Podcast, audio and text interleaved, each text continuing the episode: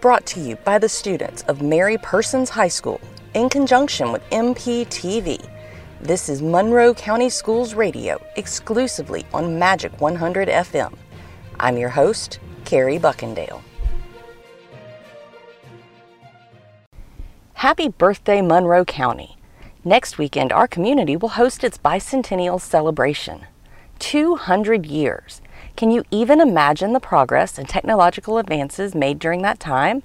To learn more about the history and the upcoming celebration, MP Senior Mariah Germany spoke with local historian Ralph Bass. Hi, my name is Mariah Germany, and I'm here with MPTV recording a radio interview with Ralph Bass for the Bicentennial Festival. In this interview, he will give reliable information on how to attend the festival, what's going to be offered there, and so much more things that you can do there. I hope you enjoy this segment. Good morning. Good morning. I'm Mariah Germany. I'm the one that's going to be interviewing today. Good. Looking forward to talking with you. Thank you. Um, so to get started, can you give me a brief description on what the Bicentennial Festival is? I'm glad you used the word festival. It has rather tickled my fancy because I've really been concerned about what to call the weekend of September the 25th and 26th. I've generally referred to it as the Bicentennial Weekend two use of the word festival and referring to it as the bicentennial festival is so very appropriate. Thank you. A festival is for celebration, and what we will be doing is celebrating 200 years of Monroe County's history. So you said that it'll be when? It will be September the 25th and September the 26th. I've heard on around, Saturday and Sunday. I've heard around that people have been asking, like, is it going to cost any money? To attend? No, there's, there's no charge at all for admission to the festival. Oh, you can come and go as you wish and pay nothing. There will, however, be a charge for children using the inflatables. Those were expensive, and we needed some income to defray the cost of those. I understand. But that's the only thing for which there will be a charge by the Bicentennial Commission. Okay. So, why should people in Forsyth be interested in this event? Well, let me say that it's not just one event that we're celebrating. We're actually celebrating during the entire year the creation of Monroe County. And let me explain that when I say during the entire year, that's because in January of 1821, the county was made possible by the cession of the Creek Indians and the Treaty of Indian Springs. That just granted the territory to the government. And then in May of 1821, the state legislature drew the boundaries of Monroe County, stretching from the Ocmulgee River to the Flint River. And then in December of 1821, the state legislature organized a government for Monroe County. So we're actually celebrating, it seems to me, an entire year of Monroe County history, 200 years of it. Um, what we were trying to do in planning was to bring all parts of Monroe County together to help us recognize that we have a common heritage, whether we arrived 10 years ago, whether we arrived 50 years ago, or whether our ancestors were among those who crossed the Old Ocmulgee River in 1821 to settle here. And for that reason, we wanted all parts of the county to be involved. Well, that's a very sweet reason. But following up on that, will there be any kind of like stations where people can actually learn about the history? Like anywhere they can just read about it at the festival? Not stations where you can read about it, but let me point out during the course of the year, we have put up exhibits in the Monroe County Annex, the courthouse annex. And these exhibits focus upon some aspect of Monroe County's history, its medical history, its communities, its local, its trains, its railroad history. It's, and these exhibits have also been transferred to the Monroe County Library for exhibit. Are a part of our continuing celebration, but they will not be right now on display during the Bicentennial Festival. All right. What types of like vendors will be at the celebration? We will have the traditional vendors that you expect at a Georgia festival of the sort, but in addition, we expect to have those who are dealing in arts and crafts of a traditional sort to bring a different dimension to the type of vendors. And there will be some food vendors as well, of course. So, will people be able to set up their own vending places, or just just like with you guys? Any booths that have to set up would have to be coordinated through the chairman of the festival itself, and the chairman is Jonathan Adams, and he's responsible for all booths and arrangements for setting up booths. But it's something that one would need to do before the festival weekend. Okay. Um, will activities for both days of the celebration be different, or will they be the same? No, there will be different different sorts of activities or different sorts of entertainment, I should say, on Saturday and on Sunday. We have a full slate of musicians and performers for Saturday and for Sunday afternoon. Winifred Berry has worked very hard in organizing this. They will include such groups as Soul Purpose, Shane Bridges, some dance groups will also be involved to provide entertainment during the weekend. And although it's not a part of our program, let me remind you that Tony Orlando is scheduled for a performance in the Fine Arts Center that evening on Saturday. That sounds very fun. Okay, um, besides the inflatables that you mentioned earlier, will there be any other activities for children to take place in? That will be basically the activity for children. Let me also mention two other things I failed to mention when you were asking about activities. On Saturday afternoon, there will be a proclamation ceremony we were expecting Governor Kemp to be able to be with us for that ceremony. And to add to it, we have arranged for a flyover of some 10 older aircraft. I think that should be spectacular. I'd also like to remind you that we are having, in the course of the weekend, some walking tours in which individuals will give monologues that will be representing persons who played some role in the history of Monroe County in the last 200 years. And you can join the groups going from place to place around the square and in town on Saturday morning, on Saturday afternoon, or on Sunday afternoon. Let me also remind you that there's going to be a time capsule opening and reburial.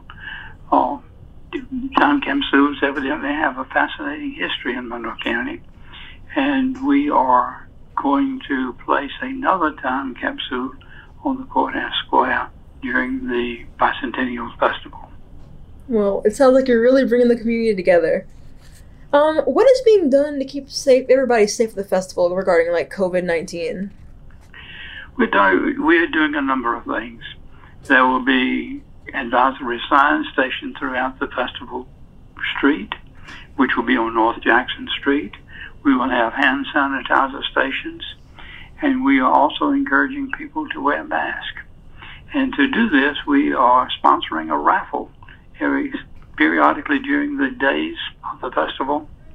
And there will be a drawing for individuals who have signed up, who are wearing masks or otherwise taking protection while they're at the festival. Well, what will be offered at these raffles? Oh, there will be various prizes, T-shirts. There will be some monetary, small monetary offerings as well. So there's a certain incentive to participate in the uh, drawing. You must have demonstrated some way of protecting yourself and others during the, your presence at the festival.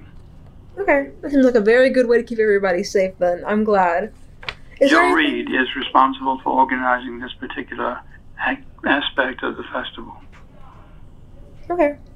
Is there anything else you'd like to share? Oh, just let me encourage persons in, throughout Monroe County to join us for the festival weekend.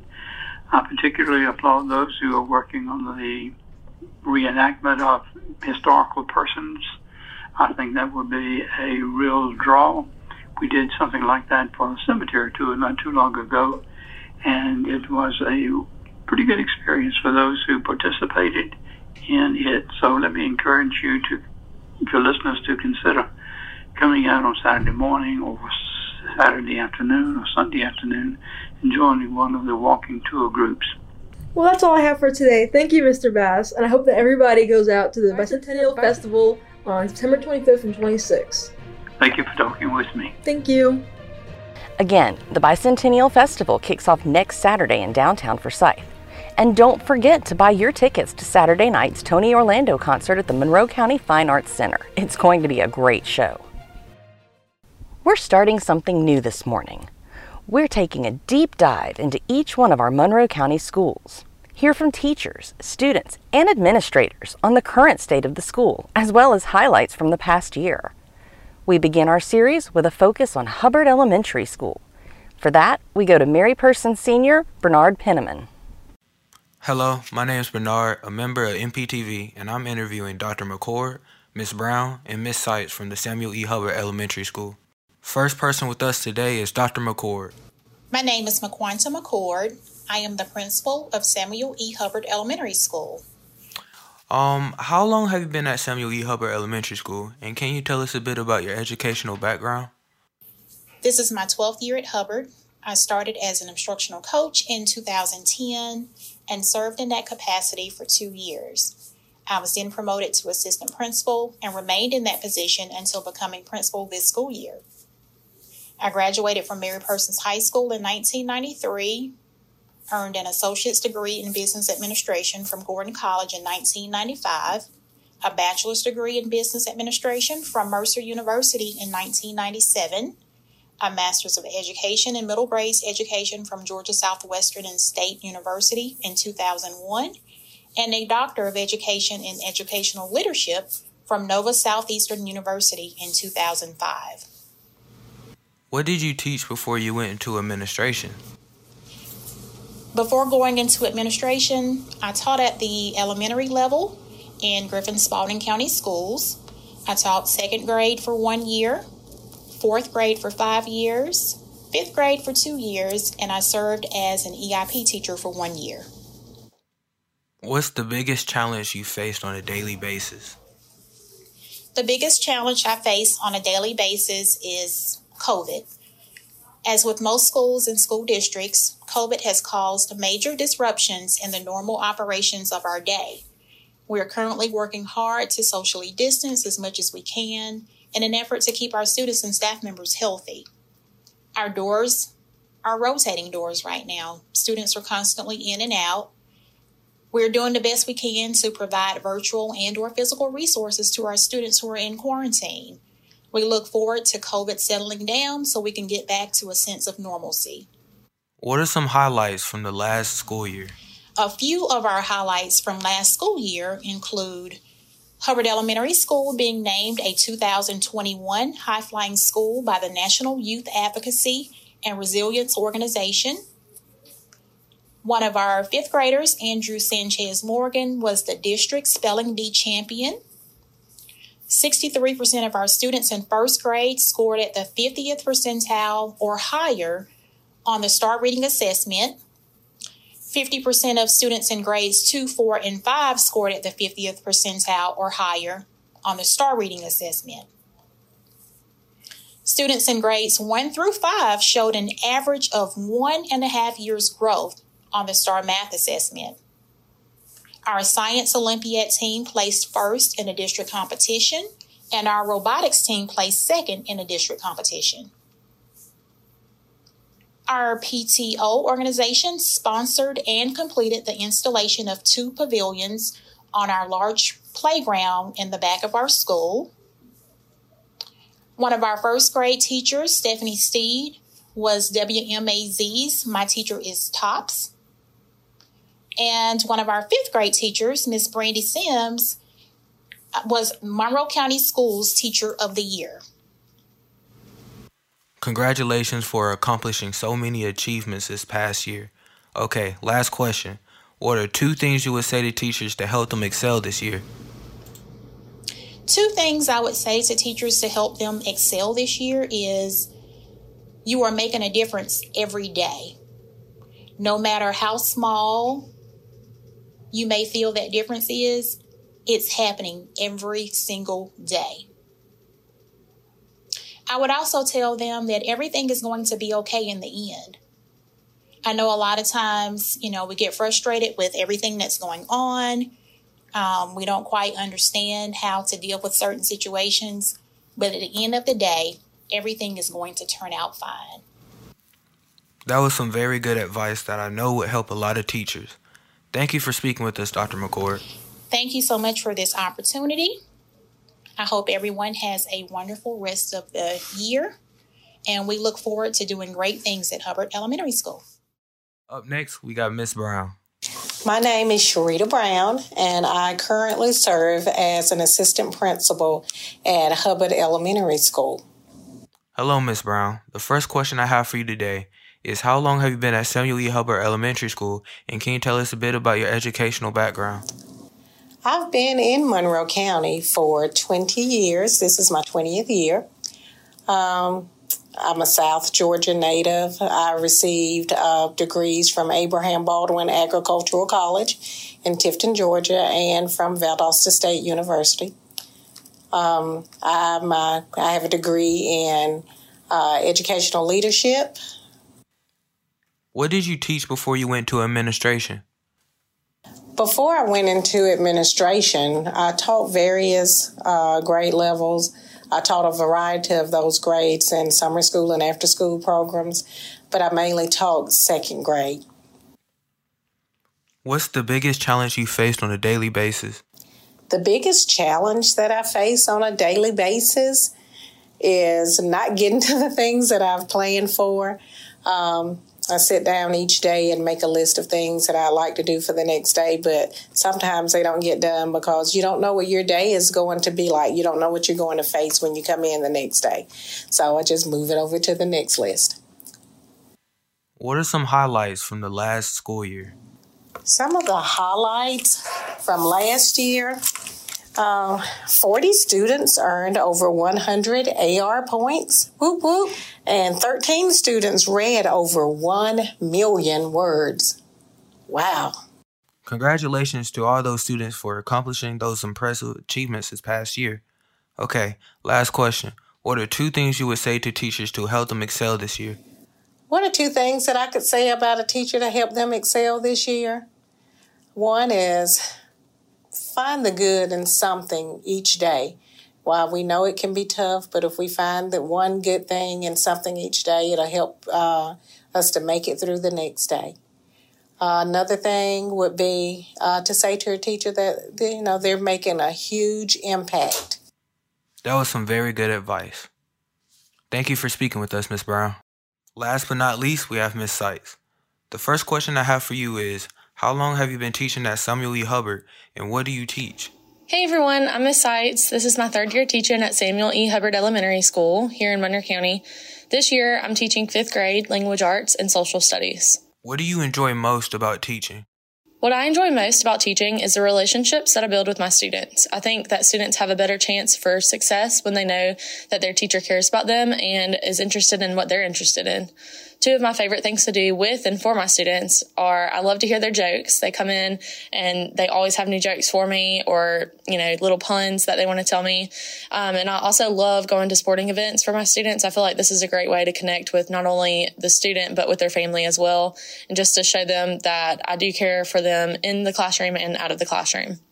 What is one thing you wish you could change about the teaching profession?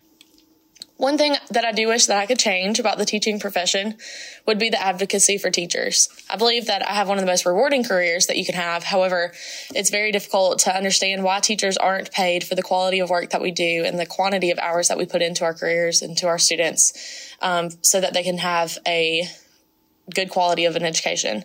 Um, I just I feel like we build the building blocks of the entire nation and our communities and our states, but we aren't recognized for that. And I just wish that we had more advocacy for that because without teachers, there would be no presidents, there would be um, no doctors, no lawyers, no teachers um, without teachers that were previously in their lives. So I just feel like our jobs are very important and we should be recognized for that.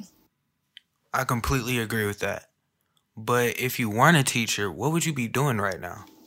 If I was not a teacher, I think that I would be a pediatric nurse. I've always had a passion for working with children, and my little sister, growing up, had some um, battles with health, and I just really loved the support that the pediatric nurses at that time gave to not only my sister but to our family, and that was very um, admirable during that time of my life.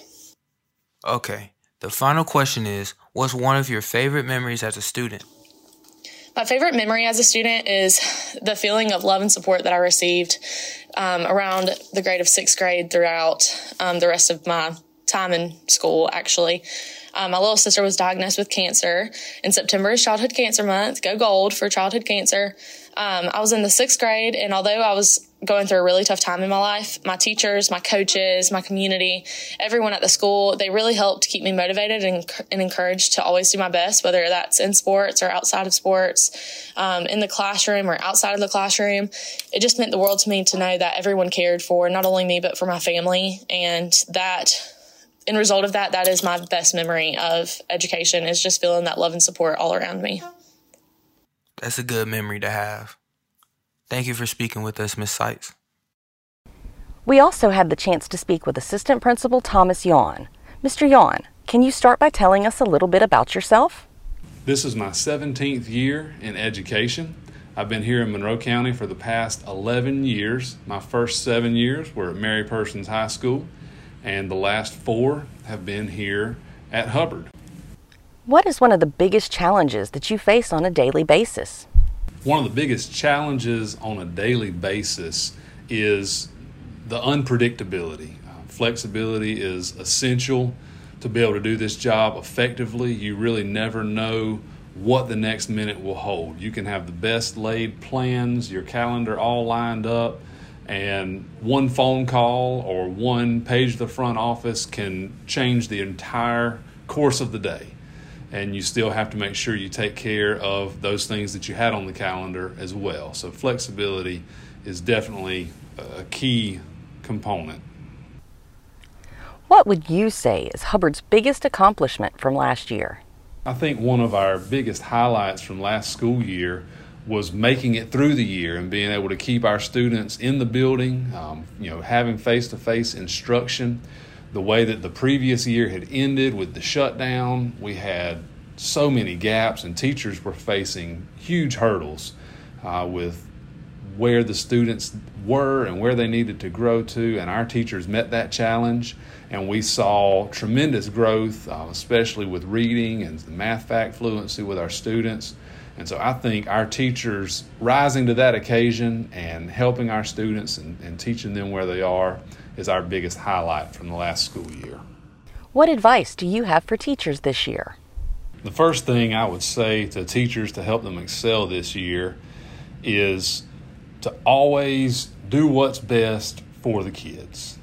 You know, that doesn't always mean it's going to be what the kids like the most, you know, what those students want is not always what's best for them, but I think if a teacher can make every decision and teach every class with what's best for those students in mind, that they will excel. The second thing I would say is to do your best each day and then be done for the day. You know, teaching is a is a job that you can never be done. There always is something else you can work on and something you can improve on, but you know, teachers have to come to a point where they've done what they can for that day and be able to leave that and go on and be with their families, be outside of work, and have some time to focus on other things so that they're able to come back the next day and give their best again that next day. I think those two things would help um, you know anyone in this profession be able to excel. Thank you, Mr. Yawn. We also had the chance to speak with a young student about what life is like at Hubbard. Let's listen. My name is Jaden Singleton. I am a fourth grader in, in Miss Arp and Miss Davis's class at Hubbard Elementary School. My favorite thing about Hubbard Elementary School is working. Working is fun because I love working and I am a hardworking man.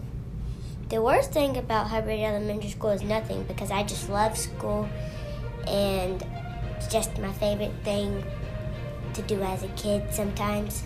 And yeah. Aw, good job, Jaden. I'm glad you're having a great time at Hubbard. Now be sure to join us next week as we focus on another Monroe County school. there's a new woman in charge of Monroe County Schools Family Services. MP student Sadie Eisenhower makes the introduction. Hey, I'm Sadie Eisenhower, and I am interviewing Miss Jessica Evans, our new Family Service Coordinator, to get to know her a little bit better. Hope you enjoy. How much has your role changed since becoming a Family Service Coordinator? Well, my role has changed a lot. Prior to becoming um, the family services coordinator, I was a school counselor um, at the middle school at Lamar County, and then the school counselor at Monroe County Middle School, and before that, T.G. Scott. So then I was assigned to one school, versus now I'm assigned to all schools to help um, families and our students. So it's changed from just one school to all schools. Did you like being a counselor for just one school, or do you like being it for all schools better? I think I like being it for all schools better. Um, I love being a school counselor, but I do think I can help more people when I work at all schools. So you love helping people? Oh, I love helping people. I do. I love children, and I love helping um, families get what they need for their children. That's good. What is your favorite part about your new role? My favorite part about my new role is that I get to help a lot of families um, in different ways. Like I help families get groceries, I help families get clothes and um, get counseling if they need counseling, help if they're in crisis situations. So I help the students by helping their families get what they need. What made you want to become a family service coordinator? Well, I'm from Forsyth. I grew up here um, my whole life. I went to Mary Persons. Um, I graduated in 2005, and I've always believed that my motto in my life is to help serve others and to always be a servant to other people. So in this job, I not only serve my community at one school or one section of the county, but I'm able to serve my entire county and the students in the entire county and their families. So I think that's what made me want to do this job. That sounds very fun. It is. It's a cool job.